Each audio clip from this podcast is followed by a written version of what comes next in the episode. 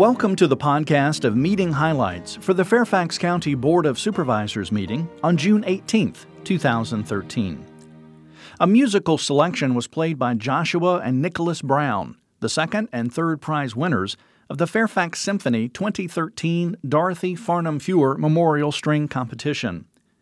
The board made presentations to community groups and individuals. The board recognized Virginia Task Force 1 including K9s Fielder and Garrow, for their recent deployment by the U.S. State Department to Kazakhstan. Animal Control Officer Ina Lugo for rescuing Biscuit, the elusive Shih Tzu in the Lee District. Jessica Strother for her years of service to Fairfax County. Sue Mitterreader for her years of service to Fairfax County. Individuals and staff members responsible for the Registry Week initiative to reach out and interview persons who are chronically homeless in Fairfax County and the Healthcare Advisory Board for its 40th anniversary. The board designated July 15th through 20th as U.S. Amateur Public Links Championship Week in Fairfax County. The A. Heath Onthank Award, the highest honor Fairfax County bestows on its employees, was presented to three employees.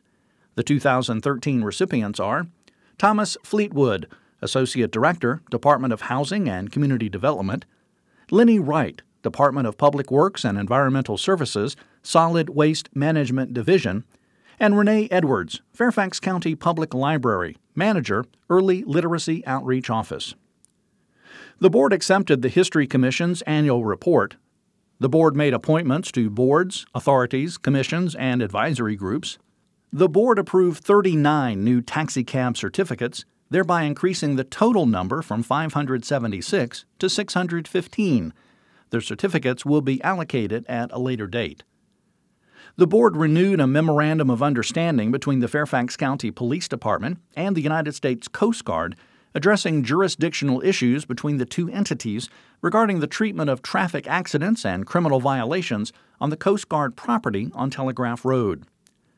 The board approved an agreement between Fairfax County and Capital One to provide funds for a commuter shuttle pool as a transportation demand management strategy for the I 95 Express Lanes Transportation Management Plan.